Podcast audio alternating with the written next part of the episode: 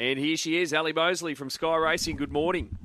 Good morning. I keep saying that wrong. I always say best friends instead of best friends. No, don't worry, Allie. We all say it. I was on the Matty John show the other night and I said best friends. I had to get it out. And then the next time I said it, I had to go, bets, I feel like it's friends. Yeah, you really like, you've got to slow it down. It's something we can get teased about very easily too, I feel. Want to be my best friend?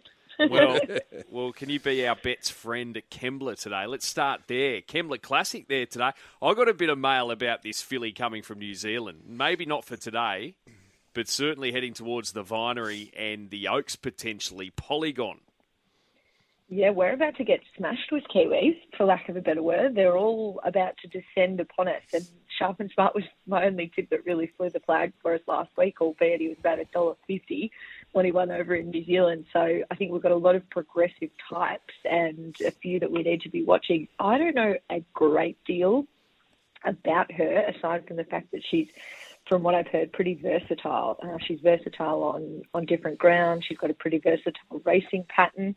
We last saw her run, I think, over 2,000. So she'd be stepping back here to the mile, and she's had a let-up returning to a shorter trip. So that certainly is ticking a lot of boxes. But in that race, I'm actually with Pavitra, who I've just been a fan of for a long time now. I think I tipped her first up in the Millie Fox each way, and she was great to stick on to a decent pace there over 1,300 when she resumed. It was always going to be too sharp for her. She is such a big girl. She's a huge filly. She covers so much ground when she moves.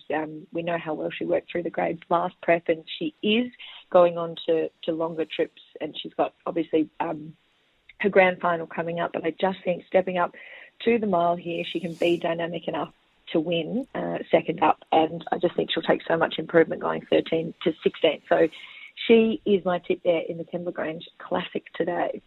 What about the Coolmore Classic tomorrow? Who do you like?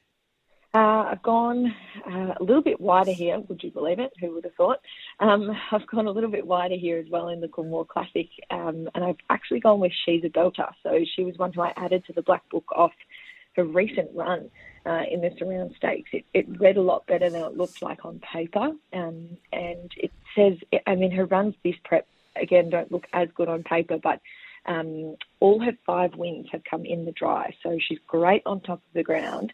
I think she'll be peaking third up here, and the sectionals that she's been reeling off suggest that she can run a really big race with not a heap of weight on her back either, and I think she's way overs at the $12 quote. So each way, I'm with She's a Belter in the Coolmore Classic. Tab will give you $13. Pike in the saddle, $4 the place. So that's for the Coolmore Classic tomorrow. Rose Hill race 8, number 10, She's a Belter.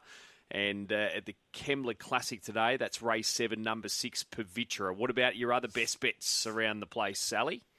So I'll jump across to Victoria just for one of these, and that's Buenos Notches in the Newmarket, which is probably not a shock either, because here's another one I've followed for a little while. I actually saw it in secret on Tuesday. I went out to Godolphin and got to go and have a look at a lot of the horses, and she looks like a different horse this prep. I know we've seen her in Sydney, but I can't believe how much she's furnished and changed. She's just an absolute powerhouse. She's finally dropped her coat. She looks really healthy. She's absolutely glowing. She's grown. She's furnished. So I think she's going to be actually really hard to beat there. But if something's going to run right up to her and you want to have a bit of an each way bet, I think it will be Buenos Notches there in the Newmarket.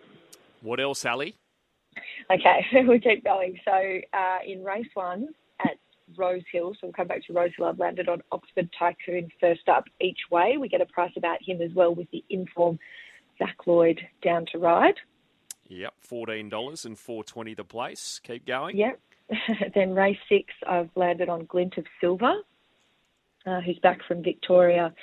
Out of the David Pfeiffer camp, he's another one who's just come back absolutely flying this preparation. I think two of his wins, two of his placings, he's only run out of the money on a couple of occasions when he's on top of the ground. So he won the Autumn Stakes, the Group 2 at Sandown, came back up here and won his trial pretty impressively.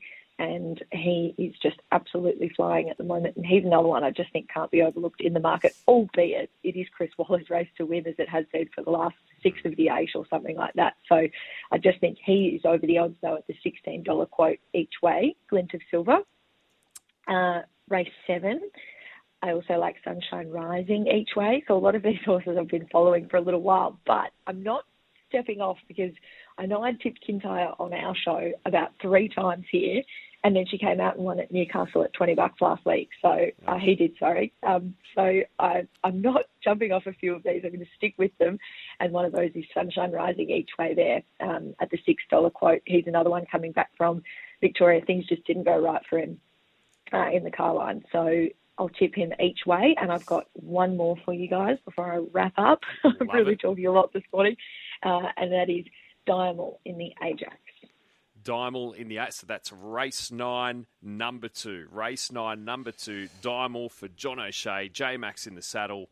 And that is paying a very healthy $8.50 and $2.60 the place. Allie, you go and have a great weekend. Thank you so much. Thanks, guys. Let's hope we get some winners this week.